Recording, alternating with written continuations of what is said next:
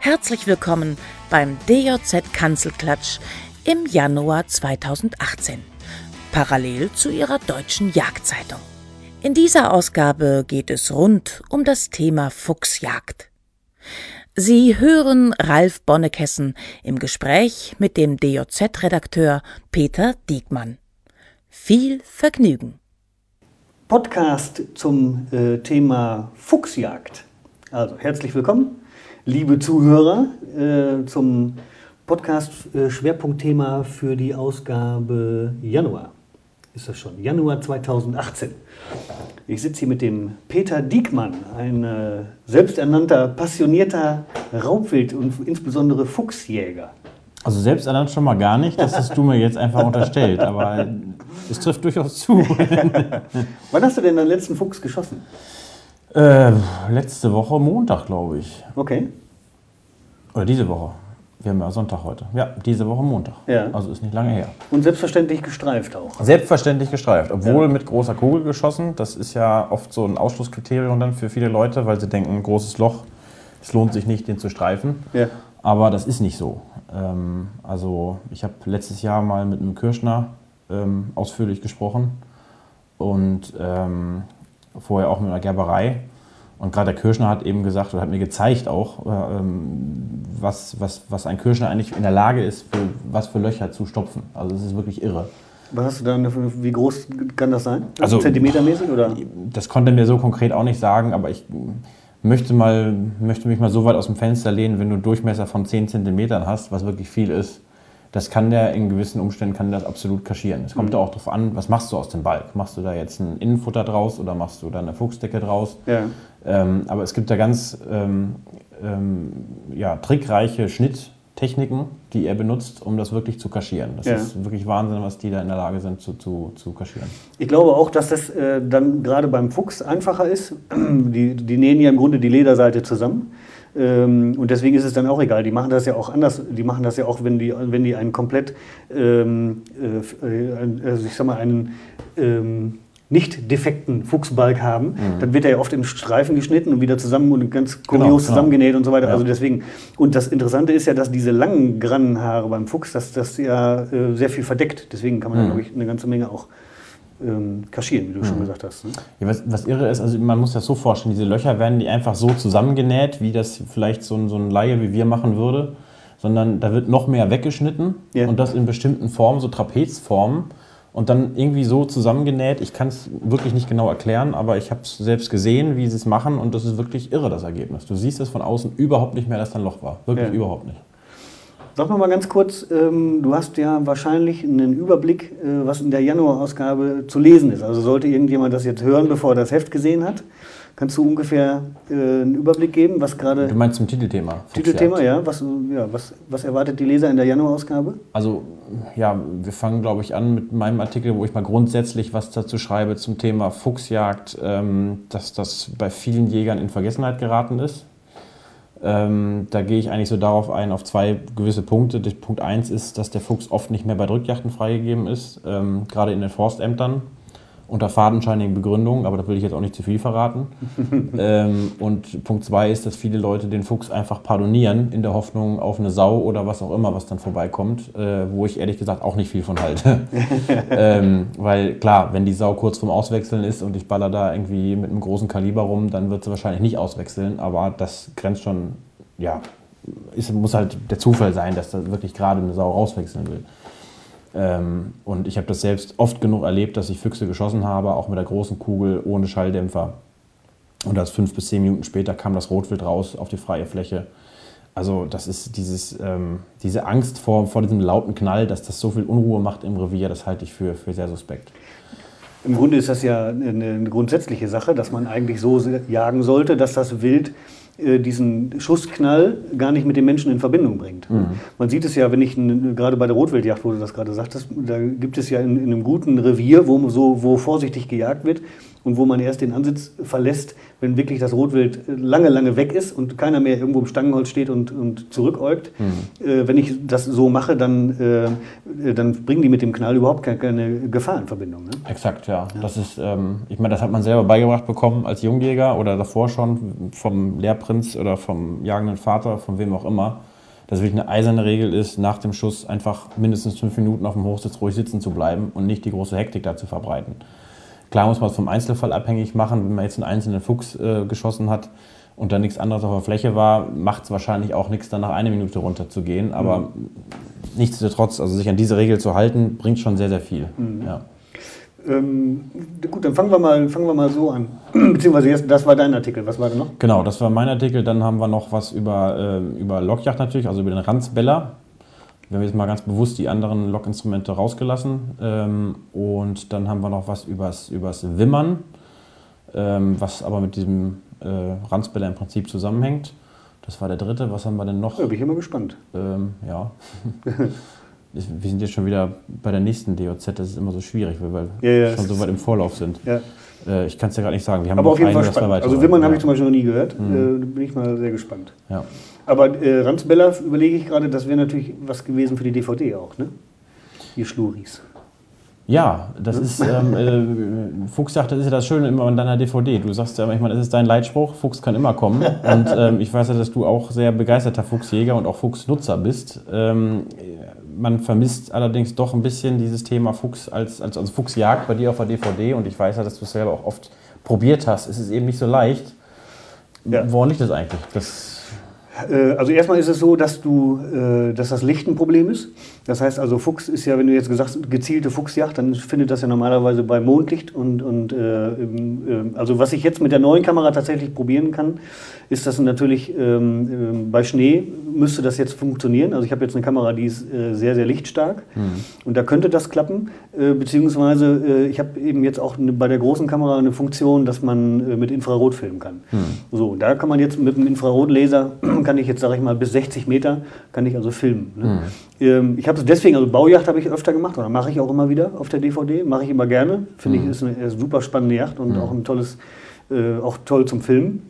Äh, aber eben diese, diese klassische Fuchsjacht ist eben, das ist einfach nur der Technik geschuldet, dass man eben nachts nicht filmen kann oder ja, schlecht. Ja. Und ich muss auch sagen, ich meine, jetzt war es ja ganz witzig, wir hatten ja jetzt den, den Beitrag mit dir, mit, diesen, mit der Wärmebildkamera und auch mit dem Nachtsicht. Da sieht man ja, dass man dann durchaus auch mit solchen Bildern einen spannenden, spannenden Beitrag machen mhm. kann. Ne? Mhm. Also das fand ich, fand ich auch ganz lustig. Ähm, muss man mal gucken. Also jetzt vielleicht mache ich das jetzt öfter mit, dem, mit dieser Infrarotfunktion, gibt es mhm. ja dann mehr mhm. Möglichkeiten auch. Ne? Ja, oder Wärmebildkamera. Ich meine, die, die Auflösung ist natürlich nicht so gut, die Aufnahmequalität ist eine ganz andere als von deinen Techniken, aber für sowas ist es vielleicht gar nicht schlecht, dass man dann ähm, so eine Wärmebildkamera dann mal nimmt. Und ähm, es ist ja kein Problem, den Fuchs relativ nah an Hochsitz dran zu bekommen. Das ja. ist immer das Schöne. Also was, das mache ich übrigens auch nicht nur im Winter, wenn ich dann den Fuchs äh, überwiegend äh, erlege, sondern auch im Sommer, gerade mit Jungfüchsen. Man kann die einfach wunderbar ranmäuseln. Da ja. nehme ich auch überhaupt keine, kein Lockinstrument für oder sowas. Ich mache das einfach mit Lippen. Ich mache dann immer Mach irgendwie sowas in der Art. Ja. Dann, die sind auch neugierig. Das muss ja, gar nicht mal so unbedingt hundertprozentig einer Maus entsprechen. Das ist einfach ein Geräusch, was die neugierig macht und da kannst du wirklich, ähm, das funktioniert. Das funktioniert wirklich immer. Ähm, wenn die es hören, dann kommen die. Ja. Und äh, dann schaffst du es wirklich, dass die ja, bis vorne Hochsitz im Prinzip kommen. Ja. Ne? Und das hören die auch weit. Ne? Also ich ja. habe das also so, was weiß ich, 100, 150 Meter. Locker. So ein bisschen, ja, dann Locker, äh, kriegen die es mit. Problem ist halt nur, dass die Erfahrung habe ich gemacht, wenn du eben so ein, so ein fettes Mäusejahr hast, also wenn die viele Mäuse fangen können, mhm. dann reagieren die auf gar nichts. Ne? Mhm. Also wenn die dann, wenn das für die ganz einfach ist, dann wissen die, ich muss jetzt nicht 100 Meter zu der Maus laufen, weil äh, hier sind um mich herum sind genug. Ne? Ja, ja. Das ist eigentlich ganz interessant zu sehen. Aber wo wir jetzt gerade beim Locken sind, was, was machst du da noch? Also jetzt außer, außer Mauspfeifchen oder Mäuseln, was machst du da noch? Also ich muss ganz ehrlich sagen, dass ich in den letzten Jahren dich das so gefestigt hat, dass ich das am meisten mache, weil das wirklich am erfolgreichsten ist. Was am zweiterfolgreichsten aus meinem persönlichen Erfahrungshorizont jetzt ist, das ist immer sehr subjektiv, ähm, ist, die, ist die Hasenklage. Die ist natürlich sehr extrem. Also Klaus Demmel, der Lockjacht-Profi, sagt, sagt eigentlich, dass man das wirklich nur bedingt einsetzen sollte und vor allem nicht gleich am Anfang, gerade wenn man im Bestand irgendwo ist. Aber ich jage sowieso lieber im Feld als im Bestand, ähm, weil es wirklich sehr aggressiv ist, sehr laut und natürlich irgendwo Unruhe macht. Ne? Je lauter man das macht, desto mehr kriegen das im Umfeld mit. Aber ich sag mal so, wenn, man, wenn ich keinen Fuchs sehe und im Feld sitze, dann probiere ich es mit der Hasenklage. Wenn ich einen Fuchs sehe, selbst wenn er 300 Meter weit weg ist, versuche ich es erstmal mit dem Mäuseln. Mhm. Und wenn das nicht funktioniert, kann man immer noch die Hasenklage einsetzen. Und mhm. da bin ich sehr erfolgreich mit. Im Vogelangstgeschrei habe ich teilweise Erfolg gehabt, aber nicht so gut, muss mhm. ich sagen. Ranzbilder habe ich persönlich noch gar nicht ausprobiert. Mhm. Also deine Erfahrung? Die, ähm, ich habe, ähm, also auch Mauspfeifchen ist super, weil, weil man es eben auch zum Beispiel entweder ne, so mit der Lippe machen kann oder ich mache es auf dem, auf, dem Hand, auf dem Handrücken oder mhm. sowas. Ne, mhm. das funktioniert oder auch schon mal, wenn ich im Anschlag bin, auch schon mal auf dem Schaft, mhm. äh, beziehungsweise hier auf dem, auf dem äh, Hinterschaft ähm, also das, das funktioniert eigentlich tatsächlich am besten, ne? mhm. Äh, weil man auch am wenigsten falsch machen kann. Ich habe mit der Hasenklage überhaupt keine guten Erfahrungen gemacht. Also ich habe das schon sehr, sehr oft probiert und habe, ich, äh, ich kann mich nicht daran erinnern, dass ich wirklich so lupenreinen Hasenklagen-Erfolg hatte, dass ich also die Hasenklage mhm. gemacht habe und zack kam der Fuchs. Mhm. Habe ich noch nie gehabt. Ähm, was du gerade sagtest, mit dem, da muss man vorsichtig sein, das weiß ich gar nicht, ob das tatsächlich so ist. Mhm. Weil bei der Blattjacht ist es so, man kann, man kann den Tuten von morgens bis abends, also je mehr, je, desto besser. Irgendwann sind sie dann neugierig und kommen und man macht nichts kaputt. Und ich könnte mir vorstellen, ich habe das auch bewusst mal ausprobiert, wenn dann Rehwild da war und habe dann die Hasenklage, äh, also habe den Hasen permanent sterben lassen über, über mhm. mehrere Minuten mhm. und das kratzt das Rehwild überhaupt nicht. Ähm, und auch dann den Fuchs teilweise nicht. Also dann, ähm, wenn er, der ignoriert das dann eben teilweise auch, ne? mhm. ne? weil er dann mhm. irgendwie kein Interesse daran hat. Ich glaube nicht, dass man was kaputt macht. Ich habe das nämlich äh, gesehen bei den Amis ähm, in einem Film, äh, wenn die Kojoten gelockt haben. Mhm. Und die machen ja, die probieren ja die kuriosesten Sachen. Und dann hatten die, die machen das natürlich auch elektronisch, ja. was ja in, in, Deutschland verboten ist, aber äh, die machen das elektronisch einfach mit einem, äh, früher vom Band, heute halt von einer SD-Karte oder einfach mhm. von, vom Handy, geht es ja mittlerweile genauso. Und dann lassen die das, dann lassen die, haben die ein ganz furchtbares Angstgeschrei von irgendeinem Tier. Das hört sich an, als mhm. wird ständig ein, so ein Squirrel überfahren oder so. Also es ist ein furchtbares Geschrei. Und das lassen die die ganze Zeit laufen. Mhm. Und irgendwann kommen die Kojoten. Irgendwann kriegen die das mit und kommen an. Ja. Ähm, deswegen, also man müsste das auch das mal wieder ausprobieren. Ja. Ne? Vergräme ich wirklich was damit. Ne? Ja, das ist halt ist halt wirklich die Frage, welche Wildarten betrifft das? Wenn du jetzt das Rehwild angesprochen, Rehwild ist ja sowieso, sowieso eher unempfindlich, sage ich mal. Die sind ja. auch eher unempfindlich gegen, gegen ähm, Gerüche, sage ich mal, und Geräusche. Die ja. halten relativ viel aus. Äh, Sauen und Rotwild ist eben schon was anderes. Mhm. Ne? Und ich weiß nicht, wie die darauf reagieren. Aber bei der Hasenklage habe ich selber auch bei den Re beim Reden genauso erlebt, dass die werfen zwar auf, die kriegen das natürlich mit, klar, aber es interessiert die nicht großartig. Mhm. Und äh, wenn man den Hasen nimmt, das haben wir, die Erfahrung haben wir doch auch zusammen mal gemacht, da hatten wir doch mal im alten DOZ-Testrevier gefilmt. Ja. Auf die Hasenklage stehen ja tatsächlich manchmal die Hasen zu. Ja. Das haben wir da ja erlebt. Ne? Ja. Der, der, Hase kam dann wirklich auf uns zugelaufen, bis, bis direkt von Hochsitz. Das ist ja auch ganz spannend eigentlich. Ne? Und was auch kann sich daran erinnern, dass wir, wir wollten äh, in, äh, auch, war auch in Bad Camberg, da wollten wir auch eben Fuchsjagdbeitrag machen, locken. Mhm. Und da haben wir, äh, glaube ich, die Hasenklage gemacht.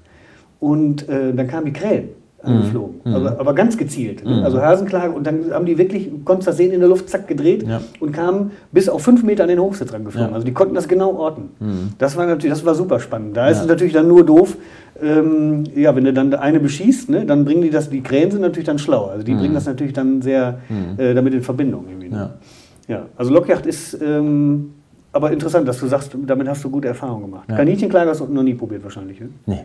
Habe ich, besitze ich gar nicht. Also was wirklich, also diese, diese ähm, ähm, mit dem Mäuseln, ähm, das, davon bin ich überzeugt, weil man weil man es wirklich mit Lippen machen kann. Man mhm. braucht kein Instrument dafür. Und mhm. was wirklich wichtig ist, wenn man gerade im Feld zum Beispiel einen Fuchs auf 150 Meter sieht und man fängt an zu locken, dann kann das mitunter sehr, sehr schnell gehen, dass der vom Hochsitz steht. Mhm. Deswegen, was man im Prinzip noch machen muss, bevor man anfängt zu mäuseln, man muss die Waffe schon in Anschlag bringen. Ja.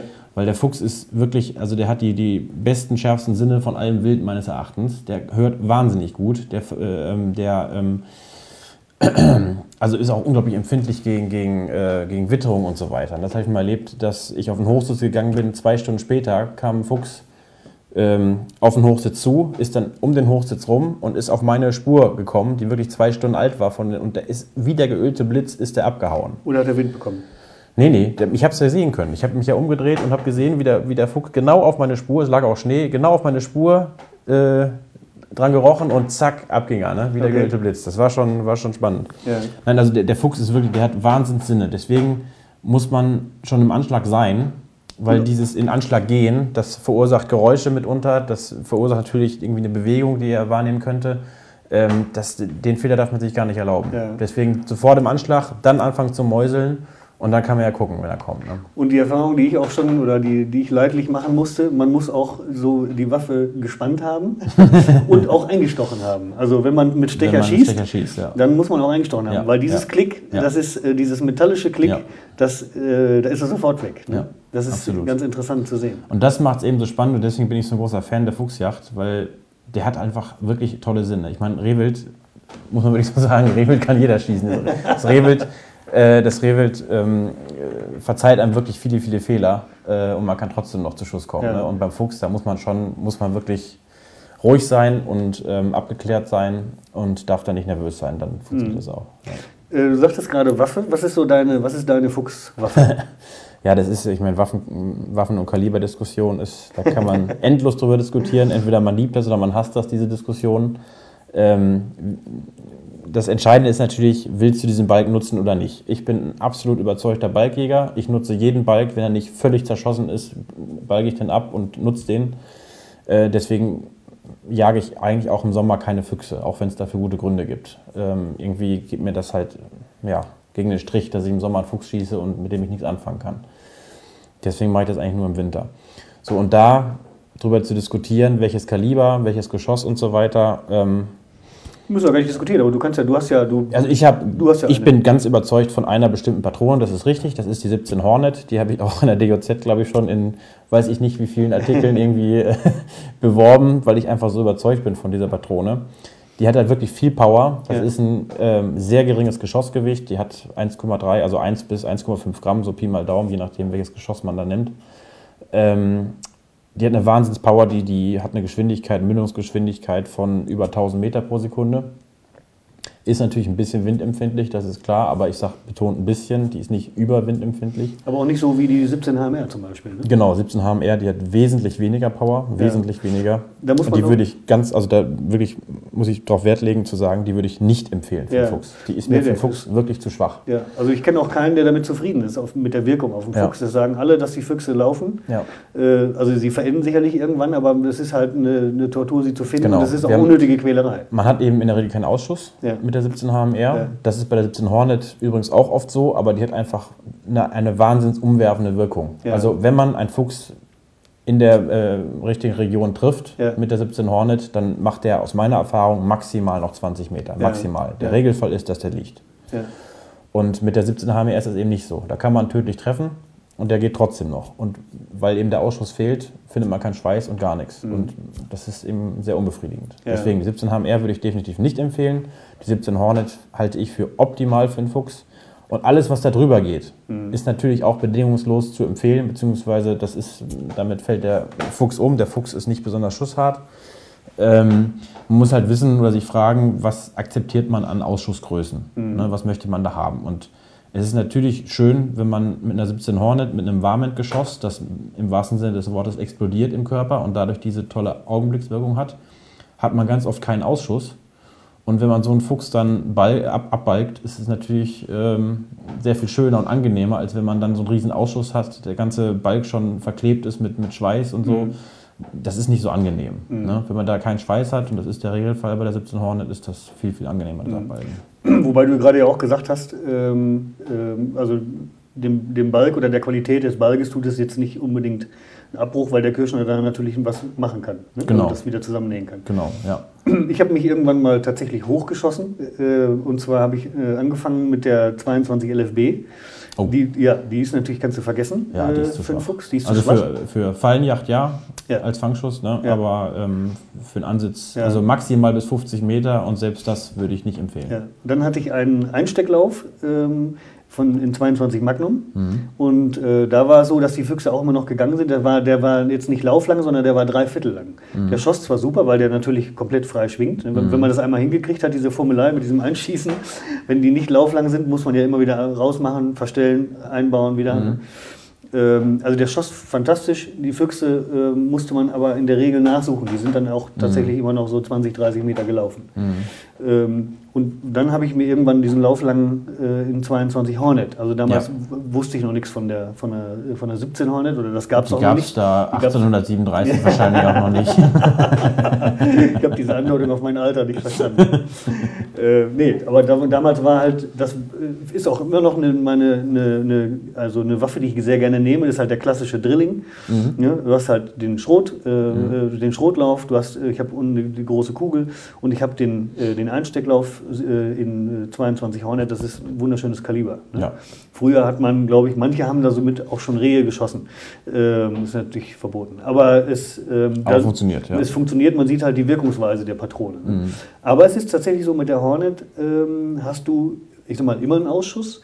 Und der ist auch, wenn du jetzt beim Fuchs irgendwo auf den Knochen triffst, äh, kann der auch ein bisschen größer sein. Mhm. Ne? Also ich sag mal, der ist normalerweise ist das so 2 Euro Stück, mhm. kann aber auch dann auch schon mal Mandarinen groß sein, mhm. ne? wenn er dann irgendwo drauf kommt. Siehst du, und das ist nicht äh, der, der Unterschied zwischen den Kalibern 17 Hornet und 22 Hornet, sondern das ist einfach begründet in dem Geschoss, in ja. der Konstruktion des Geschosses. Wenn du ja. diese Warmend-Geschosse nimmst, die explodieren, die zerlegen sich komplett. Ja. Dadurch hast du, ich habe auch manchmal einen Ausschuss beim Fuchs, äh, gar keine Frage, aber der ist nie groß. Mhm. Ich habe noch nie bei der 17 Hornet einen großen Ausschuss gehabt. Ja. Ähm, und bei der 22 Hornet ist eben, die verwenden teilweise andere Geschosse und dadurch hast du, wie du es gesagt hast, beim Knochentreffer kannst du eben schon einen etwas größeren Ausschuss haben. Ja. Und das ist auch bei diesen kleinen Kalibern, sage ich mal, die jetzt für Rebel schon zugelassen ist, 222 Remington, 5652 und wie sie alle heißen, mhm. da hast du teilweise schon recht große Ausschüsse beim Fuchs. Mhm. Was nicht dramatisch ist, wie gesagt, du kannst ihn trotzdem streifen. Der Kirschner kann, die, kann diese Löcher flicken, das ist überhaupt kein Problem. Mhm. Das soll die äh, Jäger bitte nicht davon abhalten, den Fuchs zu streifen, um Gottes Willen. Und auch mit einer großen Kugel 3006 oder selbst 300 Winmark kannst du einen Fuchs noch streifen. Wenn das, wenn das Filetstück, sage ich mal, des Fuchses, wenn das nicht irgendwie total zerstört ist, dann ist das wunderbar. Also mhm. ähm, wenn die Läufe nicht mehr da sind oder, oder sonst irgendwas, oder das Loch relativ weit unten ist, ist überhaupt kein Problem. Mhm. Mir hatte mal ein Jäger erzählt, ich weiß nicht, äh, kann das nicht äh, überprüfen, inwieweit das äh, gestimmt hat, aber der hat einen, hatte halt einen normalen Repetierer, ich glaube in 8x57 und hat dann für die Fuchsjagd hat er sich dann einen Vollmantel besorgt. Mhm, mhm. Äh, das darf man natürlich auf gar keinen Fall mit einem Kleinkaliber machen, ne? weil das ist äh, erstmal verboten und ähm, also mit Vollmantel mhm. sowieso zu schießen, aber bei dem großen Kaliber scheint es zu funktionieren. Wenn ich 8x57 habe und die Treffpunktlage ist genauso wie mein andere wie mein Teilmantel, mhm. dann kann man natürlich äh, damit auch den Fuchs schießen und hat dann tatsächlich auch nur äh, ein Loch, was so groß ist wie, ja. der, wie, das, wie der Kaliberdurchmesser. Ne? Richtig. Also das ist eben ähm ich sag mal so, da gibt es schon Probleme mit. Also du brauchst erstmal brauchst du, musst du auf jeden Fall wiederladen, weil du kriegst eigentlich Fabrikmunition mit Vollmantelgeschoss in diesen Kalibern gibt es eigentlich nicht. Das mhm. gibt es für die, für die großen ähm, Dangerous Game Kaliber, sage ich mal. Ähm, da kriegst du Vollmantelmunition, Verrückmunition, aber nicht für eine 757 oder 3006 oder was auch immer. Mhm. Das heißt, du musst das selber wiederladen und dann ist natürlich auch kein Problem, das so hinzukriegen mit der Treffpunktlage, dass sie auch dem normalen Geschoss, äh, Teilmantelgeschoss oder was auch immer man da verwendet, entspricht. Mhm. Aber gerade wenn du Repetierer hast und auf der Fuchsjagd bist, ist halt die Frage, was hast du jetzt drin? Hast du den Teilmantelgeschoss drin, nee, weil, muss du, man sich weil schon du eine Sau ja, ja, ja, erwartest, oder hast du das Vollmantelgeschoss drin, weil du einen Fuchs erwartest? Und wenn du dann die eine Patrone rausziehen musst, um die nächste reinzupacken, also beim Fuchs ist das, auch bei der Sau, ist das schon ziemlich heikel, weil das Geräusche verursacht. Klar. Bei einer Kippelhoffwaffe ist was anderes, das kannst du in der Regel lautlos machen, aber es ist schon die kompliziertere Variante, sage ich mal. Und deswegen würde ich jedem Jäger, der wirklich Fuchsbälge ernten will im Winter, würde ich zu einer kombinierten Waffe raten, ob das jetzt eine Bockbuchsplinte ist mit Einstecklauf oder ein Drilling, noch besser, wo ich dann große Kugel, kleine Kugel und Schrot habe. Also das ist wirklich die perfekte Ansitzwaffe für mich nach wie vor und ja. die ist leider meiner Ansicht nach so ein bisschen in den Hintergrund getreten. Und ich weiß gar nicht so richtig warum. Also nee, ein paar ältere Jäger nutzen die immer noch sehr, sehr gerne. Ja. Aber bei jüngeren Jägern habe ich das Gefühl, dass die alle nur noch Repetierer haben wollen und äh, mit dem Drilling nichts mehr anfangen können. Ja, weil sie auch, ich sag mal, man, das muss man ja einfach sagen, wenn du jetzt in die, wenn du dir äh, die, äh, die Landschaft im, im Heft anguckst, oder die, die, also die Zeitschriftenlandschaft, sage ich jetzt mal, und die, mhm. die, die Werbung, die Werbelandschaft, dann begegnet dir kein Drilling mehr. Also es, mhm. wird, es wird nur noch ein Repetierer beworben mhm. oder es werden nur noch Repetierer beworben, äh, unterschiedlichster Couleur und mhm. eine kombinierte Waffe ist sehr, sehr selten. Mhm. Und äh, ich glaube, deswegen wachsen auch junge Leute da rein und sagen, das ist halt jetzt irgendwie, das ist State of the Art, ich brauche so eine Waffe und äh, Und das ist für meine, für meine Vorstellung, also ich kann mir das schlecht vorstellen, warum man das macht, weil du einen Drilling für ganz, ganz kleines Geld bekommst. Ne? Richtig, also einen ja. gebrauchten Drilling kriegst du heute teilweise für 1000 Euro oder für 1500 Euro. Eine fantastische Waffe mit Ja. einem, natürlich kein, haben wir, ich habe ja diesen Beitrag extra gemacht, äh, meine alte ist die beste. Ne? Mhm. Also zum Thema Gebrauchtwaffen, weil ich das nicht begreifen kann, wie jemand, der anfängt zu jagen, dass der sich direkt eine Waffe kaufen muss für 6.000, 7.000 Euro. Das kann Mhm. er natürlich machen, wenn er das Geld locker hat. Aber wenn ich eben ein bisschen gucken muss auf das Geld, man muss ja am Anfang sehr, sehr viel investieren, dann kriege ich so eine An Ansitzwaffe für einen Apfel und ein Ei. Ja. Ne? Also das Ja, es ist, also ich meine, das ist nochmal noch mal einen separaten Podcast wert, dieses, Ja. dieses Waffenthema, weil ähm, natürlich uns irgendwie die Werbung suggeriert, dass man heutzutage irgendwie einen total modernen, schnellen Repetierer braucht. Ja. Und ähm, die Dinge haben ihre Vorteile, überhaupt keine Frage. Ich habe ja auch so einen und bin auch froh drum. Aber das ist nicht das, was man unbedingt braucht. Ja? Mhm. Und wenn man wirklich als Jungjäger anfängt, egal welchen Alters, und man wenig Geld zur Verfügung hat, dann äh, muss man einfach nur bei IGAN gucken und äh, man findet da 98er mit einem 642 Zielfernrohr drauf, mit Montage, die sind absolut präzise, Ja. die funktionieren. So, die kriegt man für 300, 400 Euro. Ja. So, und so ein. Drilling, wie du es gesagt hast, kriegst du für 800 bis 1000 Euro Ja. mit der gleichen äh, ähm, Zielfernrohrkombination, sage ich mal. Und die sind präzise, die schießen au außerordentlich präzise. Und Ja. das ist ja das Entscheidendste erstmal. Ne? Ja. Alles andere kommt danach. Natürlich kann man sagen, ein Stecher ist nicht mein Ding oder ist mir zu unsicher, ich will gerne eine Handspannung haben oder weiß der Geier was. Aber es ist weder, ähm, äh, weder verboten, mit Stecher zu schießen, noch ein absolutes Muss, dass man eine Handspannung hat. Ja. also von daher, aber wie gesagt, das ist nochmal ein anderes Thema. Ja, das stimmt. Die jagst du noch, also das ist du vom Ansitz oder, oder gehst du auch schon mal Pirsch, nee, Ansitz machst du oder gehst du schon mal Pirsch? Ansitz. Also Pirsch, du weißt, ich liebe die Pirsch und das mache ich auch sehr, sehr viel. Ich schieße von der Pirsch, glaube ich, auf der Pirsch schieße ich, schieße ich mehr als vom Hochsitz. Aber ähm, Fuchs anzupirschen, das ist schon, das ist schon Königsdisziplin. Also das ist, ähm, das ist wirklich nicht so einfach, äh, weil er einfach so scharfe Sinne hat. Das ist ja bei den Sauen, die kann man super anpirschen, weil die sehr viel Krach machen, wenn sie dann irgendwo im Gebräch stehen und äh, dann eben nicht so aufmerksam sind und die können auch einfach nicht so gut, äh, so gut sehen. Von daher ist das einfach äh, einfach die anzupirschen, auch auf Ja. kurze Distanz. Dann aber einen Fuchs anzupirschen und das ist auch nicht nötig. Also du hast Vorteile gerade im Feld, wenn du weit gucken kannst, wenn du auf irgendeinem Hochsitz sitzt, wo du, wo du das ganze Feld einsehen kannst und in der Regel jagst du ja bei Mond und oder Schnee und ähm, ja, da lockst du den Fuchs einfach auf Schussdistanz heran. Mhm. Hast du, wo wir jetzt gerade noch bei, dem, bei, dem, äh, bei der Kanzel sind oder beim, beim, bei der Ansitzjacht sind, ähm, wie ist das mit Luderplatz oder Locken? Also mit den, die Locken jetzt im Sinne von mit äh, Kirrmaterial, machst du das schon mal? Ähm, nein, ehrlich gesagt nicht. Ich habe es mal einmal ausprobiert, das war nicht so erfolgreich und seitdem habe ich es eigentlich gelassen. Also beim Fuchs bin ich wirklich der Ansicht, äh, natürlich ist es, ist es super, so eine Mäuseburg und sowas, das hat auf jeden Fall seine Berechtigung ähm, und funktioniert auch sicherlich. Ähm, ich glaube, es ist immer die Frage, wie dein Revier strukturiert ist. Ob du, ob du jetzt reines Waldrevier hast, ob du ein Feldrevier hast oder beides. Aus Feld bezogen würde ich sagen, brauchst du es nicht unbedingt. Ähm, Gerade wenn du viel Feld einsehen kannst und locken kannst, weil dann sorgst du einfach dafür, dass der Fuchs zu dir kommt, nicht andersrum. Ähm, Waldrevier sehe ich es ein bisschen andersrum. Waldrevier würde ich durchaus sowas, so ein Luderschacht oder eine Mäuseburg oder sowas äh, konstruieren.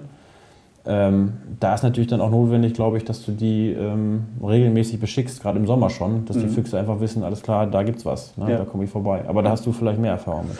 Also ich habe das früher ähm, sehr, sehr viel gemacht, weil ich früher auch ähm, hier Fangjagd gemacht habe, auf, aber da ist ein separates Thema, die, ähm, also wo du sowieso so eine Kirrrunde gemacht hast oder auch wenn du Sauen kirrst, habe ich immer ein bisschen Frohlig dabei gehabt oder habe das mir billiges Hundefutter genommen. Das muss jetzt nicht besonders sein. Da ist tatsächlich äh, interessant, dass es regelmäßig ist. Ne? Wenn ich jetzt ähm, äh, bestimmte Stellen hatte, also wenn ich jetzt gesagt hatte, ich wollte den einen bestimmten Hochsitz haben, äh, oder man nimmt halt im Idealfall zwei Hochsitze, da wo gutes Licht ist, und dann zwei mit einer Wind- Windalternative. Äh, Und da habe ich das oft auch so gemacht, dass ich dann äh, das nicht einfach so hingeschmissen habe, sondern ein bisschen äh, abgedeckt habe oder, oder einfach ein bisschen eingegraben habe und dann ein Stöckchen rein, also ein, ein kleines Stöckchen abgebrochen, ähm, mit dem Messer die Rinde abgemacht, dass es ein bisschen heller ist und dann einfach da drauf gesteckt. Äh, Und dann kannst du von weitem schon, da musst du nicht immer hinlaufen, dann kannst du von weitem sehen, wenn das Stöckchen umgekippt ist, war er da. Äh, So, und da habe ich mehrere Stellen dann gemacht und, und dann siehst du eben, wenn er dann regelmäßig kommt, dann habe ich mich erst hingesetzt. Ne? Äh, damit, das ist natürlich effektiver. Ne? Du, und der, der Fuchs der gewöhnt sich sehr schnell dran. Also ein Fuchs kannst du im Gegensatz zum Marder, äh, Marder kannst du nicht weit ziehen, äh, also mit, mit, äh, mit Duft oder sowas. Der hat seine, seine Pässe, die er abläuft mhm. und davon lässt er sich 10 oder 20 Meter äh, wegziehen. Mhm. Aber ist, der Fuchs ist ja wirklich so, dass er dann äh, riesige Flächen äh, ja. abwindet, sag ich mal, und dann auch dann besucht. Und wenn er irgendwo erfolgreich war, kommt er immer wieder. Mhm. Und das ist eigentlich der, der, der Vorteil. Und da ist, natürlich kann ich Aufbruch nehmen, kann mir was einfrieren oder kann, da gibt es ja die tollsten Geschichten. Ne? Ähm, da mache ich übrigens demnächst einen, äh, einen Beitrag für die DVD mit einem Jäger, der ein besonderes Rezept hat. Der hat halt eine Salzlecke äh, beschickt immer und hat dann irgendwann an der Salzlecke auch mal, äh, wollte was für äh, Rehwild locken und hat dann angefangen mit ihr mit äh, Bentheimer Rübenkraut. Also das ist so, mhm. so, ne, so, so ein mhm. süßes Zeug. Ja. Und hat dann plötzlich festgestellt, dass die Marder gekommen sind wie doof und dann mhm. an diese Salzlecke und der Fuchs auch. Also der hat dann äh, Wildkameras aufgehängt. Also mit dem mache ich demnächst noch einen Videobeitrag. Also man, ich, ich, glaube, dass es sich tatsächlich lohnt, äh, eine Stelle zu nehmen und dann kann ich natürlich auch den Aufbruch vergraben, dass der Fuchs sich den holen kann. Da äh, hat ein äh, Freund von mir, der hatte so den, den Tipp, das fand ich auch gar nicht so doof. Der hat im Grunde eine, eine halbe Betonröhre genommen oder, oder, auch ein, oder ein Betonrohr und hat es quer zum Hochsitz so ein bisschen eingegraben. Mhm. Da hat er dann die Luder reingeschmissen. Ähm, so, der Fuchs, der den, sich das, das Luder holt, muss sich dann quer zum Hochsitz stellen. Ja, ne? Das ist ja. natürlich eine gute Sache. Mhm. Ich habe das auch so gemacht, wenn ich jetzt Hundefutter genommen habe, immer quer zum Hochsitz, dass er mhm. dann, äh, dass er dann tatsächlich äh, sich irgendwann breit stellen muss, dass man gut mit Schrot schießen kann mhm. oder auch mit der Kugel natürlich besser schießen kann. Ne? Ich habe das einmal gehabt, das, da bin ich verzweifelt, weil der, weil der Fuchs, ich hatte dann auch, ich hatte, ähm, habe auf dem Hochsitz gesessen und habe dann auf dem Weg auch dann ein bisschen Hundefutter hingelegt quer, ne? und dann dachte dann, dann kommt der Fuchs und holt sich das dann so ab und stellt und muss dann irgendwann ist er dann quer für einen Schrotschuss und ich hatte glaube ich nur eine, damals nur eine Flinte dabei und dann ist der Fuchs gekommen und hat äh, und hat im Grunde dann mit dem äh, mit dem ja mit, mit, der, äh, mit dem Gesicht zu mir zum äh, zum Hochsitz hat er dann angefangen zu fressen mhm. und ist seitlich gegangen mhm. und hat mir also hat mir also nicht die, nicht die Flanke gezeigt sondern er ist tatsächlich so ist er so dahergetänzelt ja. Und das ist eine, eine, ganz wichtige Sache, die man den Leuten sagen, also nie den Fuchs von vorne oder von ja. hinten beschießen ja. mit Schrot. Mit Schrot ja. Auf gar keinen Fall, weil der Fuchs liegt nie. Also mhm. der ist, ist, natürlich angebleibt, der mhm. verendet wahrscheinlich irgendwo, aber er liegt nicht. Das ist, ähm, mhm. wenn ich natürlich ganz nah bin, kann ich natürlich auf, auf den Kopf schießen, aber man soll es einfach nicht machen. Also es ist falsch. Also ich bin auch generell kein Freund davon, den, den Fuchs mit Schrot zu schießen, ähm, außer jetzt bei der Baujacht, das ist natürlich was anderes. Aber jetzt vom Ansitz ähm, fehlt mir so ein bisschen das Verständnis dafür, für, die, für, den Sinn. Also die Alternative, eine kleine Kugel zu benutzen, mhm. ist einfach deutlich besser. Also wenn du eine kleine Kugel hast. Ich Klar, wenn sagen, du jetzt ja. nur ein, äh, Drilling hast, meinetwegen, und du hast da nicht das Geld, dir noch einen Einstecklauf zu kaufen, natürlich ist das total in Ordnung, einen Schrotlauf zu nehmen. Aber mhm. was man wirklich machen sollte, ist die Treffpunktlage zu überprüfen. Richtig. Weil die ist eben nicht immer identisch mit der der großen Kugel. Ja. Dass man wirklich ungefähr weiß, ähm, wo landet die Gabe ne? oder ja. dass sie dementsprechend justiert. Ähm, und dann muss man auch wirklich dann die maximale Schussdistanz einhalten von 30, 35 Meter. Weiter soll es nicht gehen. Das ja. ist schon wichtig. Ja.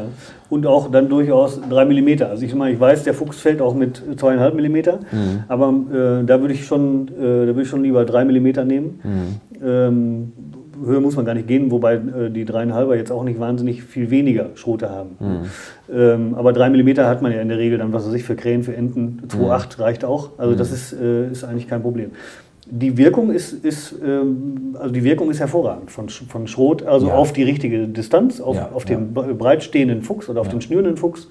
Aber du hast völlig recht. Also man muss es genauso, wie man seine Waffe einschießt, genauso muss ich äh, den gucken, wo sitzt, meine, wo sitzt mein Schrotschuss eigentlich. Ne? Das ist ganz wichtig. Aber dann nochmal die Info auch ähm, wegen Kirschnern. Also der Kirschner nimmt lieber äh, einen Fuchsbalg mit, mit einem großen Kugelloch, als äh, jetzt einen, einen Schrotfuchs, der auf kurze Distanz geschossen wurde. Okay. Ähm, da muss man einfach sagen, klar, wenn die Schrotgabe sich schon geöffnet hat, wenn ich einen Fuchs auf 20 Meter, sag ich mal 25 Meter schieße, dann habe ich eine schön geöffnete Schrotgabe. Ähm, der Fuchs fällt um und ich habe viele kleine Löcher. Mhm. Aber wenn ich auf kurze Distanz, 5 Meter oder sowas schieße, dann habe ich dann öffnet, äh, ist sie noch nicht so geöffnet, die Schrotgabe, und dann habe ich teilweise ein dickes Loch in der Mitte und viele kleine Löcher drumherum. Und das wird dann echt hakelig für einen Kirschner, das noch zu flicken. Ne? Weil das ja sehr, ich meine, so eine Fuchshaut, Fuchsleder ist ja sehr, sehr dünn. Mhm. man muss halt sich überlegen, was der, was der, ähm, was bei der Gerberei auch gemacht wird. Mhm. Wenn, der, wenn der gegerbt wird, der Balk, der muss ja dann von sämtlichen Fleisch- und, und Fettresten befreit werden. Und mhm. das läuft über so eine, ja, muss man sich vorstellen, wie so eine Schuhputzmaschine, so elektrische. Ne? So ein rotierendes Rad mit Stahlbürsten. Und da wird dieser Fuchsbalg eben drüber gezogen. Äh, und damit wird das runtergekratzt quasi. Und da kann man sich vorstellen, was es für eine sensible Arbeit ist, wenn ich sowieso schon so dünne Haut habe. Und durch dieses, äh, diese vielen Schrotkörner nah beisammen ist natürlich noch äh, poröser, dieses ganze Material. Und da reißt es dann ganz schnell. Das ist der Grund. Okay. Ja. Du hast gerade gesagt, ähm, ja, also mit Schrot natürlich bei der, bei, der, äh, bei der Baujacht. Machst du das ab und zu? Oder habt ihr jetzt hier gelegen? Habt Also ihr ich bauen? ja, ich habe ich hab, äh, lange Jahre hier im Wilden Hund Testrevier, da habe ich ähm, Baujacht mitgemacht. Das war auch ganz spannend, aber jetzt schon seit einigen Jahren gar nicht mehr. Finde ich auch trotzdem nach wie vor eine super spannende Sa äh, Jagd. Man muss halt nur wissen, mit wem man da an Bau geht. Also ich finde immer, Baujacht sollte zwei, maximal drei Schützen sein. Zumindest beim Kunstbau, beim Naturbau, je nachdem, wie viel Röhren der hat, ist nochmal was anderes. Da kann man auch einen vierten, fünften Schützen teilweise gebrauchen. Ähm, aber eine Baujacht ist, ist super spannend. Super, super spannend. Ich meine, ich erinnere mich immer noch gern an deinen Beitrag von der einen Baujacht, wo, glaube ich, wie war das? Sechs Füchse? Sechs Füchse? Nee. Ach, mit, dem, war mit, dem. Border, mit dem Border Terriern? Ja, ja, ja. Er hatte vier Füchse auf einem Bau. Ja. Ja, vier Füchse auf einem Ja. Bau, das war ja irre. Ja. Und äh, Da haben auch die, die, also die Hundearbeit hat mir super gefallen. Also Ja. diese Border Terrier, die fand ich, äh, die fand ich total spitze. stimmt, nach dem Video wolltest du, glaube ich, einen Border Terrier kaufen. Oder? ja, also das ist, das ist, die Überlegung ist auf jeden Fall da. Ich habe ja jetzt noch meine Hummel, die ist, äh, und einen, einen zweiten Hund kann ich ja überhaupt nicht auslasten. Ich kann ja nicht mal einen auslasten. Ähm, es sei denn, der kann irgendwann die Kamera halten. Dann wäre wär er ausgelastet. Ne? Aber nee, also den Border Terrier war ich äh, sehr äh, begeistert von. Wobei man immer sagen muss, also wir begegnen ja ähm, vielen sehr passionierten Jägern und ein passionierter Jäger hat in der Regel auch einen guten Hund, weil der einfach ausgelastet ist, weil er viel Arbeit bekommt, weil er dadurch viel Erfahrung sammelt und deswegen haben die Leute, die dann, die ich dann auch vor der Kamera habe, das sind in, der Regel auch gute Hunde, einfach weil sie, äh, weil sie die nötige Erfahrung haben. Ne? Also ein Hund ist nicht per se, also das, die Erfahrung mache ich immer wieder, wenn ich sage, wenn ich die Leute befrage, wenn ich mal so ein Rasseporträt mache, äh, was zeichnet denn deine Rasse aus? Ne? Die sagen alle, ja, diese Familienfreundlichkeit, äh, die, die Schärfe, äh, Gute Nase. die gute Nase und so weiter. Also, und das, sind, das betrifft einfach alle Hunde. Ne? Ja, also im ja, ja. Endeffekt ist es tatsächlich so, ähm, natürlich ist ein, ein, Terrier, ein Terrier ist natürlich hebeliger als ein, ein Schweißhund meinetwegen, ne? aber es kann auch umgekehrt sein. Also ich habe auch total ruhige Terrier schon gesehen. Ich glaube, dass ähm, die, die Unterschiede gar nicht so groß sind. Aber die Hunde haben mir so gut gefallen, weil sie eben so besonnen gejagt haben. Weil der, äh, der Malte, äh, der Hundeführer, damals auch auf der Drückjagd, vor der Drückjagd, die Hunde ohne Leine führen konnte. Also sie sind bei ihm geblieben und erst dann, ne, als dann losging, da wurden sie dann zu Terriern, als sie dann an den Sauen, an den Sauen dran waren, ne, dann wurden sie dann halt giftig. Und das hat mir, und bei der Baujacht eben auch toll, toll gearbeitet haben, also vorgelegen haben, ähm, sich teilweise aber auch haben abrufen lassen ne, oder halt rausgekommen sind, geguckt haben. Das ist etwas, was mir sehr gut gefällt. Man, man sagt ja bei dem, bei dem Bauhund dann, das ist ein Flieger. Das heißt also, wenn ein Hund reingeht und immer wieder rauskommt, reingeht, rausgeht, das ist etwas, was den Fuchs eher zum Springen veranlasst als ein überscharfer Hund. Also wenn ich jetzt einen Hund habe, der da reingeht, natürlich, wenn ich einen Kunstbau habe, dann ist das wie ein Korken. Ne? Also wenn, ich, wenn ich einen Kunstbau habe und da geht ein scharfer Terrier rein oder ein scharfer Dackel, dann macht das flupp und dann kommt er auf einer Seite raus, weil der Fuchs gar nicht anders kann. Ne? Aber ähm, wenn der im, in einem Naturbau zu scharf ist, dann, lässt, dann geht der Fuchs, lässt sich dann in irgendeine Endröhre drücken oder, oder in, die, in die Defensive und, und kann teilweise gar nicht mehr springen. Ne? Und, ähm, und man muss dann halt graben. Was ja, wir hatten ja auch einen Beitrag, wo dann mehr Dachse zur Strecke kamen, Ja, ja. Ähm, wo die von vornherein gesagt haben, uns ist Graben eigentlich viel lieber, weil dann kriegen wir jeden. ähm, Aber das ist auch sehr speziell, muss man sagen. Da gab es ja auch viele, viele negative Leserreaktionen auf den Beitrag. Das war vielen einfach ja, ein bisschen zu heftig, much, sag ich mal, dieser, dieser Beitrag. Und ich glaube, da, ist, da musst du auch sehr viel Passion für haben, wenn dir, wenn dir das, ähm, das lieber ist als die normale Variante, sage ich mal. Ja. Und äh, das ist wirklich einfach die Krux an diesem Naturbau. Ne? Mhm. Du hast einen Kunstbau, ist, der kostet zwar sein Geld, aber ähm, er ist natürlich genial, weil du sehr, sehr schnell weißt mit einem vernünftigen Hund, ob der befahren ist oder nicht. ja. Und wenn er befahren ist, dann geht es auch sehr schnell in der Regel. Dann springt der Fuchs äh, oder auch zwei teilweise. Und ähm, dann ist die Sache erledigt. Und beim Naturbau, das ist wirklich ein hohes Risiko teilweise für einen Hund, muss man wirklich sagen. Ähm, und zeitaufwendig. Also Ja. da sollte man jetzt nicht mal eben schnell vor der Arbeit nochmal kontrollieren gehen. Nee. nee, auf gar keinen Fall. Kannst du, also das haben wir auch, also oft genug habe ich das schon erlebt, dass da wirklich dann der Kleinbagger kommen musste. Ja. Und ähm, das ist dann auch nochmal, das zieht ja auch Kosten hinter sich her. Ne? Ja. Also der erste Dackel, den ich als Kind hatte, das war, der, der war furchtbar rabiat. Also der war, der hat äh, alles umgebracht, was ihm äh, in, die, in die Quere gekommen ist. Oder versucht zumindest mal. Mhm. Und das war also ganz furchtbar, den, äh, ähm, den wiederzukriegen, war also sehr schwer. Mit den letzten beiden äh, Dackeln, oder jetzt mit der, mit der Hummel und mit der Gesa vorher, habe ich eigentlich, die sind genau so, wie ich das gerne habe. Das heißt, es sind so Flieger, die sind nicht überscharf. Mhm. Die, die, die kriegen auch nicht jeden Fuchs, aber ich war mit denen, muss mit denen nicht zum Tierarzt danach. Mhm. Ne? Also ich genau. weiß halt auch, wenn ein Dachs drauf ist, die gehen kein Risiko ein, ja. sondern die liegen halt eher, ähm, ähm, die liegen halt dann eher vor oder lassen sich auch schon mal abrufen. Haben die das denn, haben die das eigentlich in sich drin, sag ich mal, dass wenn sie, wenn sie Dachswitterung haben, dass sie sagen, oh, das ist aber jetzt irgendwie ein bisschen gefährlicher als ein Fuchs, dass sie da nicht rangehen oder musst du das irgendwie in der Schliefenanlage oder sowas vorher trainieren? Nee, in der Schliefenanlage gibt es, also ich kenne keine Schliefenanlage, die einen Dachs hätte hm. oder die einen Dachs hat.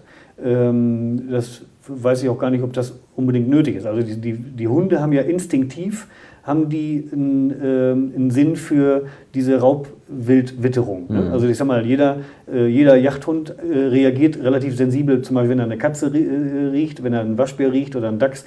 Ich glaube auch, dass sie die vorher gar nicht gesehen haben müssen oder auch keine Erfahrung damit haben.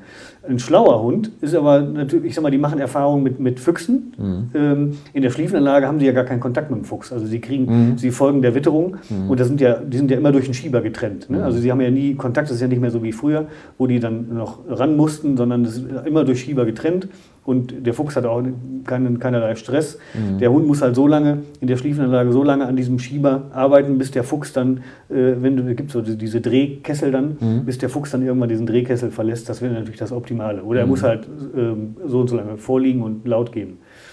Ähm, und ich glaube, dass er dann, ein schlauer Hund, der dann irgendwann das erste Mal an Dachs kommt, dass er, der, der riecht natürlich völlig anders. Mhm. Und dann denke ich mal, wird er dann nicht so reinpoltern, wie er das vielleicht bei einem Fuchs mhm. macht. Ne? Also, ja, und wenn er es tut, dann wird er erstmal vermöbelt. Wenn er es tut, dann wird er sehr schnell merken, dass es ein großer Fehler ist. Da kann er froh sein, wenn er wenn es überlebt. Ja, ne? genau. Also, weil Dachse sind ja echt nicht ohne, muss man wirklich sagen. Nee, sind, ähm, es gibt, es gibt eine ganz tolle Aufnahme von äh, einem, ähm, einem Honigdachs äh, in, in, in, Amerika, mhm. äh, wo zwei junge, es waren wohl junge Schwarzbären, aber zwei Schwarzbären probiert haben, die haben gesagt, den holen wir uns. Ne? Mhm. Und die haben es nicht geschafft. Die haben die Rechnung ohne Wirt gemacht.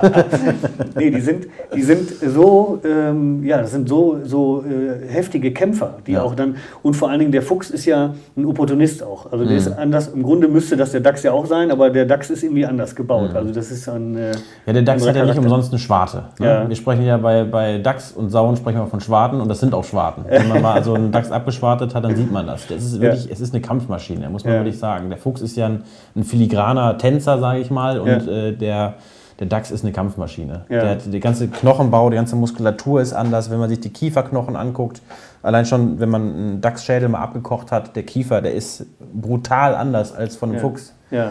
Und, ist, ist ja, äh, der geht ja auch waagerecht aufeinander. Ne? Also der beißt ja, beißt ja nicht so, sondern der geht, glaube ich, ähm, hat so ein waagerechtes, ein waagerechteres Weiß ich jetzt gar nicht so genau, aber ja. auf jeden Fall hat der, hat der richtig Kraft im Kiefer. Ne? Ja. Und äh, da gibt es ein schönes Video, ich glaube, das wurde in England gedreht, ähm, aus dem Wohnzimmer rausgefilmt auf die Terrasse. Da haben irgendwie die Besitzer des Hauses anscheinend irgendwie die Füchse immer gefüttert oder ja. Dachse oder beides.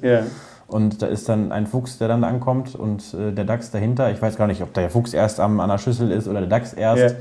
Irgendwie wechseln sie sich ab und der Fuchs kommt dann doch nochmal an und irgendwann dreht der Dachs dann durch. Ne? Und dann fängt er an, den, den Fuchs da durchzurösseln. Und oh, das ist wirklich, also da denkst du, oh, oh, oh.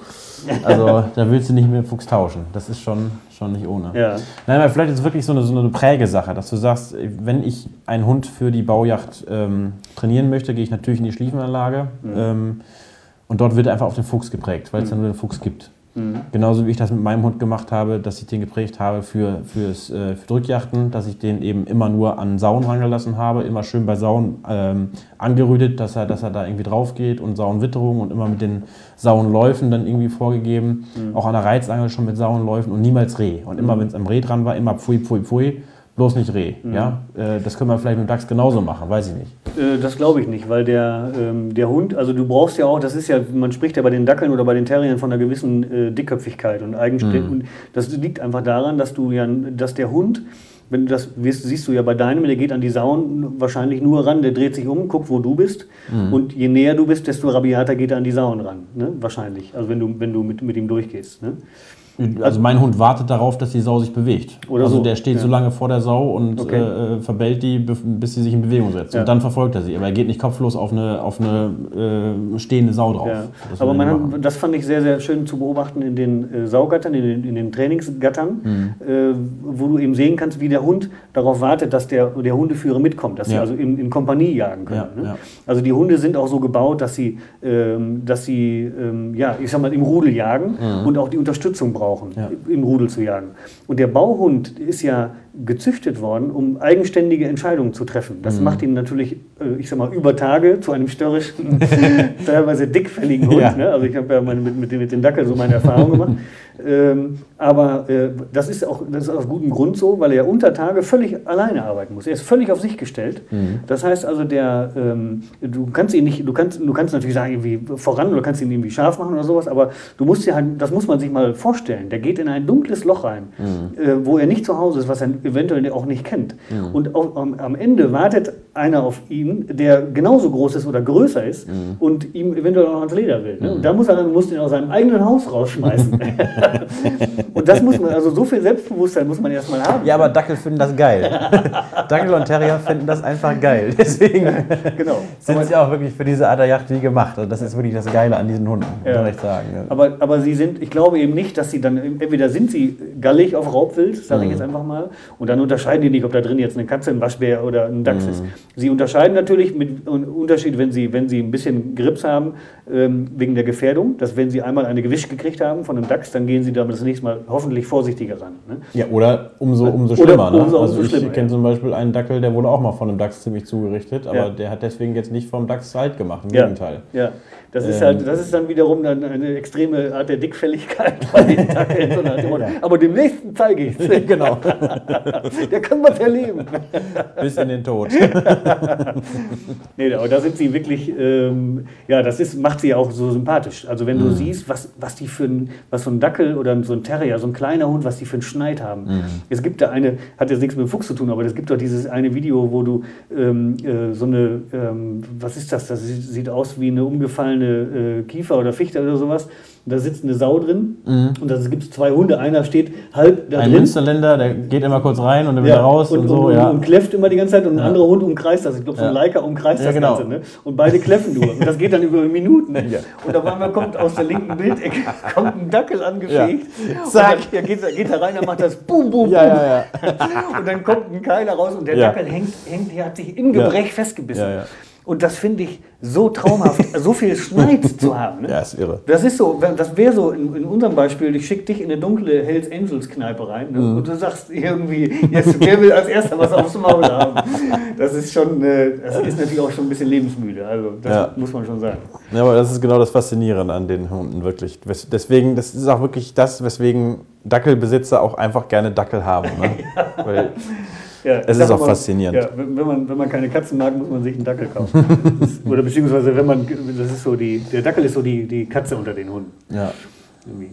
Kommen wir Ähm, nochmal auf eine Sache zurück Ja, ähm, vom Ansitz. Also Ja. Es gibt ja verschiedene Methoden. Das Anlocken, äh, also mal mit akustisch anlocken, äh, dann gibt es ja das Anlocken mit Luderplatz und so weiter. Und ähm, was ganz viele auch, äh, was du oft auch in Yachtzeitschriften liest, ist, dass man eben so eine, so eine Schleppe legt, mehr oder weniger. Ja. Ja. Also was, was Füchse ja ganz gerne mögen, ist in so Fahrspuren laufen, wenn Schnee liegt. Ne? Das, das habe ich auch schon öfter mal gemacht, gerade wenn du so lange Wege im Revier hast, einfach mal einmal mit dem Auto durchfahren. Und dann kannst du wirklich, ich habe es noch nie gemacht, aber die Frage an dich, ob du das schon mal gemacht hast oder jemanden kennst, der es gemacht hat, so eine Schleppe zu legen. Ja. Dass du wirklich dann, keine Ahnung, Aufbruch nimmst oder sowas, ins Ja. Giebelnetz rein, hinten ans Auto rangehängt oder auch selbst ähm, Gezogen gezogen Ja. über, über einen Kilometer oder sowas, dass du halt den Fuchs auf die Spur lockst und dann direkt von hoch sitzt. Ja, ähm, ich habe es schon gemacht, aber auch mit, mit unterschiedlichem Erfolg. Also man weiß jetzt halt dann nicht, ähm, ich habe es glaube ich ein oder zweimal gehabt, dass er dann tatsächlich äh, äh, dieser Spur, diesem gezogenen Luder dann gefolgt ist und dann ich ihn dann auch erlegen konnte.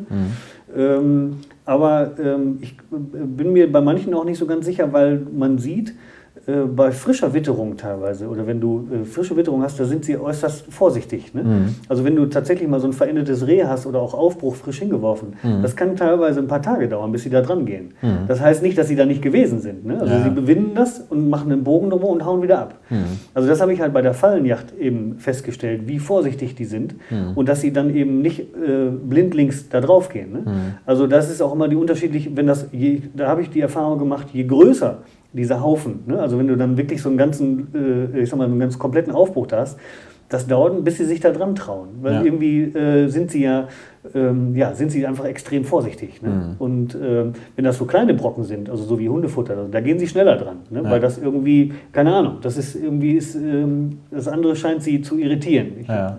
weiß nicht, woran es liegt.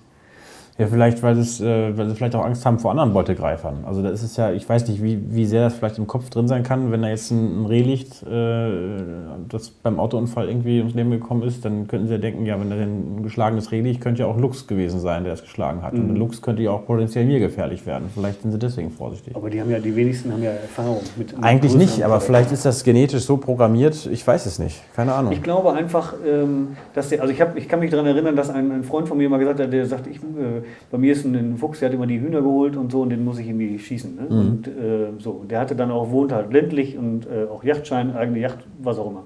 Auf jeden Fall, der hatte dann den Fuchs immer, der ist zum Pferdefüttern gegangen und der sagte jedes Mal, wenn er die Pferde füttert, sitzt der Fuchs auf, auf 20 Meter neben ihm und guckt ihm zu, mhm. während er die Pferde füttert. So, das hat er dann jeden Abend beobachtet und jeden Abend war der Fuchs da und äh, so. Dann hat er irgendwann gesagt, jetzt stelle ich mir die Flinte dahin. Mhm. Und er sagte, er hat die Pferde gefüttert und der Fuchs war wieder da ne, und hat, hat das irgendwie wohl irgendwann mal positiv verknüpft. Aber er sagte, er ist nur einen Schritt auf die Flinte zugegangen. Ne? Also die mhm. Flinte war halt angelehnt, stand da im Türrahmen. Einen Schritt dahin, zack, war der Fuchs weg. Mhm. Und das ist, glaube ich, etwas, was, ja, was wir bei den Hunden ja auch kennen, dass die ähm, uns dass die also unsere Mimik unheimlich gut lesen können. Also sie, mhm. sie, äh, sie interpretieren ja permanent unsere, unsere Gestik, unsere Körperhaltung und so weiter. Und das hat ja, macht ja der Wolf und der Fuchs macht das ja ganz genauso. Die sind wahnsinnig gut mhm. im Abschätzen von Sachen, die anders sind. Mhm. Also es muss ja nicht, sie müssen das gar nicht wissen, äh, was jetzt passiert oder sie müssen mhm. diese Verhaltensweise nicht kennen, aber sie haben ein unheimliches Gefühl dafür, wenn sich was verändert hat, wenn was mhm. anders ist. Ne? Und das ist halt faszinierend äh, zu beobachten, auch was du gerade sagtest mit den Sinnen von dem Fuchs. Es ist wirklich faszinierend zu sehen, wenn irgendetwas anders ist, wie vorsichtig die da sind. Mhm. Ich habe das gehabt bei, bei ich habe früher äh, auch immer noch versucht, Füchse in der Kastenfalle zu fangen. Ne? Also habe gedacht, die gehen ja irgendwann noch in die Kastenfalle. Mhm. Im tiefsten Winter, es war wirklich äh, lange, lange Schnee und dann siehst du, da habe ich dann äh, Kirrbrocken vor die, äh, davor gelegt und dann konntest du im Schnee wunderbar spüren, wie der Fuchs sich das geholt hat. Und dann, hat das, dann habe ich das, äh, ich sag mal, eine Handbreit in die Kastenfalle gelegt. Ne? Also er, musste, er konnte die im Grunde konnte komplett draußen bleiben, musste dann nur rein. Mhm. Das hat, glaube ich, drei oder vier Tage gedauert, bis dieser Kehrbrocken dann von dem Fuchs mhm. geholt wurde. Du hast immer gesehen, der ist gekommen und ist wieder weggegangen. Also mhm. er hat, das hat nicht zugegriffen. Und das hat ein paar Tage gedauert, äh, bis er das geholt hat. Aber es, ich habe noch nie einen, äh, also Jungfüchse schon, äh, ähm, in irgendwelchen Kastenfallen oder Fangeinrichtungen oder früher auch mit dem Eisen, mhm. was eigentlich für einen Marder gedacht war. Dann auch schon mal einen Fuchs gefangen. Wenn, der, wenn der Einlauf, ich hatte so einen Einlauf damit mit, von, mit 20 cm, so ein 20 cm Rohr, da mhm. hat er sich, oder auch mal 15, hat sich auch ein Fuchs durchgequält mhm. ne, und er hat dann, hing dann im Eisen drin.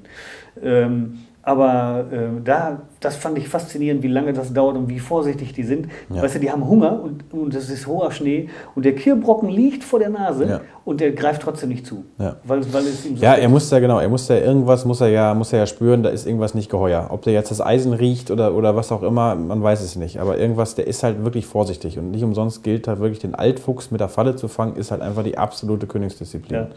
Das, ähm, da kannst du jeden Fall einen Jäger fragen. Ja. Ähm, natürlich kommt das vor, dass, dass, dass die gefangen werden. Aber also gerade mit Lebendfang-Einrichtungen äh, ist es extrem schwer. Ja. ja. also ich glaube auch, dass es, also ich sag mal, sinnvoll, also wenn ich jetzt sage, ich will wirklich Füchse fangen. Ne? Also man muss ja, man muss so ein bisschen äh, da auch diesen, diesen Druck rausnehmen, dass die Leute sagen, ich, muss, ich brauche eine Falle, wo der Altfuchs reingeht. Das muss ja gar nicht so sein. Also mhm. im Grunde, wenn ich jetzt sage, ich nehme alles andere in den Kofferfallen, Kastenfallen, äh, was weiß ich, man kann alles andere fangen. Also mhm. es fängt sich, der Marder fängt sich super leicht, der Dachs fängt sich super leicht. Der Waschbär fängt sich super leicht. Da ist nur das Problem, dass er ihn in der Falle zu halten. Ja. ähm, ähm, aber der Fuchs ist halt wirklich sehr, sehr schwer zu fangen. Und das geht in mein, äh, meiner Meinung nach äh, nachhaltig äh, und auf Altfüchse eigentlich nur mit der Betonrohrfalle. Mhm. Alles andere funktioniert schon mal. Es gibt halt Leute, die sagen, ich hatte mal einen in der Kastenfalle, ich hatte mal einen in der Kofferfalle. Ich sage immer, das sind Ausnahmen. Das sind mhm. dann in der Regel äh, Jungf oder Füchse aus dem Jahr, mhm. die dann in die Falle gehen, aber das sind keine erfahrenen Altfüchse. Ne? Mhm. Die fängt man, glaube ich, nur in der Betonrohrfalle. Und auch da, das fand ich ganz interessant, äh, äh, in der Regel, oder was wirklich super äh, ist, ist eben dann diese, diese VIP, dieser VIP-Mechanismus, mhm. dass er also den, das Luder oder den, den, den Kirrbrocken nicht aufnehmen muss. Mhm. Da habe ich mit dem, der Anton Maas, ich, mit dem habe ich mal einen Beitrag gemacht über diese VIP-Rohrfalle. Äh, und der war halt ein großer, war begeistert. Er hat gesagt, er hat alle anderen Fallen, die mit, äh, mit einer Stolperschnur oder mit einem Köderschnur oder irgendwo, der, wo, der, wo das Raubwild den Köder nehmen muss, mhm. die hat er abgebaut und mhm. hat die ersetzt durch Wipprohrfallen. Mhm. Weil er sagte, die, dieser Zentimeter, das war ja auch meine Erfahrung mit diesem Kirrbrocken dann in der Kastenfalle oder am Eingang der Kastenfalle. Ne? Mhm. Ähm, dieser Schritt äh, vom, vom Bewinden des mhm. Köders bis zum Aufnehmen des Köders, das ist das sind Kilometer, also jetzt, um das mal in Entfernung zu sprechen. Also das ist ähm, für den Fuchs eine unheimliche Überwindung, das tatsächlich auch aufzunehmen. Mhm. Und deswegen sind diese Wipprohrfallen so super, weil er dann da reingeht. Er kennt ja die Betonrohre, kennt er ja äh, aus diesen ganzen Durchlässen. Das mhm. heißt, das ist ihm vertraut. Mhm. Es ist auch vom Material her so ähm, nicht so piffig. Also es ist, weißt du, so ein Betonrohr ist ja massiv. Ne? Das ist auch, wenn er da reingeht, da bewegt sich nichts. Also fühlt er sich, glaube ich, auch sicherer mhm. als in irgendeinem, äh, in irgendeinem Rohr, was so aus Kunststoff ist oder so. Also ich glaube, dass Beton da sehr gut ist. Und er muss eben nur den Köder oder in Richtung des Köders laufen. Und er ist dann, äh, das mittlere Betonrohr ist ja das, was dann auslöst. Und da habe ich also einen Meter Länge und wenn das in der Mitte liegt, er muss sich also im Grunde nur bis auf 50 Zentimeter dem Köder nähern mhm. und dann löst er die Falle schon aus. Ja. Und das ist das, was für den Fuchs erfolgreich ist. Ja. Ne? Und alles andere kannst du knicken. Und teilweise brauchst du ja noch nicht mal einen Köder, ne? so wie ich das gehört habe. Ich habe jetzt persönlich keine Erfahrung mit, aber von vollen Spezies, die erzähl mir erzählt haben, dass es teilweise treibt denen auch einfach die Neugier da rein. Auch das. Also ja. ohne, dass da ein Köder drin liegt. Ja, ne? klar. Also was ja. super ist, was natürlich jeden, äh, alles Raubwild lockt, sind Mäuse. Mhm. Das Problem ist nur, weswegen man sie, man sie eigentlich aus der Falle raushaben will, ist, weil sie, weil die auslösen. Weil sie die auslösen, weil sie mhm. sie untergraben, ja. äh, weil sie den Mechanismus irgendwie äh, stören. Das ist immer schön an so einer schweren Betonrohrfalle. Die ist zwar relativ teuer, das muss man wirklich sagen, aber die ist halt so schwer, dass eben eine Maus so ein Betonrohr nicht auslösen kann. Ja. Da bin ich aber der, äh, eben der Meinung, wenn man sich diesen Druck wegnimmt, dass ich sage, ich muss unbedingt den Altfuchs fangen, ne? mhm. wenn man das einfach wegnimmt und sagt, ich fange alles andere, ja. dann kann ich mit ganz, mit ganz simplen äh, Mechanismen arbeiten, mit ganz simplen, selber mhm. gebauten Kastenfallen. Mhm. Diese Kofferfalle ist ja ganz simpel. Ich mhm. nehme einen Holzrahmen äh, und nehme eine, eine Handkreissäge und schneide ihn einmal in der Mitte durch und schon habe ich diesen, diesen Koffermechanismus. Vor allem ist es für alle anderen Wildarten viel effektiver. Ja. Also da muss man wirklich unterscheiden. Wenn man Fuchs äh, erbeuten will, sage ich jetzt mal ganz ja. als Überbegriff, ja. dann ist es sinnvoller, jagen zu gehen mit der Büchse ja. äh, oder, oder der Kugel, was auch immer, oder Schrot. Ähm, wenn ich einen Waschbär haben will oder einen Marder haben will, ähm, dann ist es einfach sinnvoller, würde ich so sagen, ich mache Fallenjacht. Ja. ja. Weil also ich kenne, persönlich kenne ich kaum jemanden, der, der vom Ansatz mal einen Marder erlegt hätte. Ja, das ist ja, das ist ja wirklich äh, höchst selten. Ja. Und Waschbär, je nachdem, was für ein Revier du bist, es gibt gute Reviere, da kannst du Waschbären sehr wohl vom Ansitz erlegen. Aber wenn wir hier das Beispiel nehmen von, von, von Pol, hier wo ich, wo ich wohne, ähm, da sind, glaube ich, mittlerweile schon fast zehn Waschbären mit der Falle gefangen worden und es ist vom Ansitz noch nicht ein einziger Waschbär gesehen worden. Mhm. Ja, also ähm, wenn, du, wenn du Waschbären schon fängst, dann hast du schon reichlich im Revier. Und wenn du anfängst, die vom Ansitz zu sehen, dann hast du schon so viele Waschbären im Revier, da kommst du gar nicht mehr gegen an. Ja. Dafür, dafür gibt es ja auch, äh, ähm, also das ist tatsächlich so, die, die Waschbären äh, lassen sich eben leicht, oder alles andere Wild lässt sich leicht fangen. Also ja. ich habe auch äh, einen Marder, aber ich habe mich äh, am Anfang unheimlich schwer getan bei der, bei der äh, Fangjacht.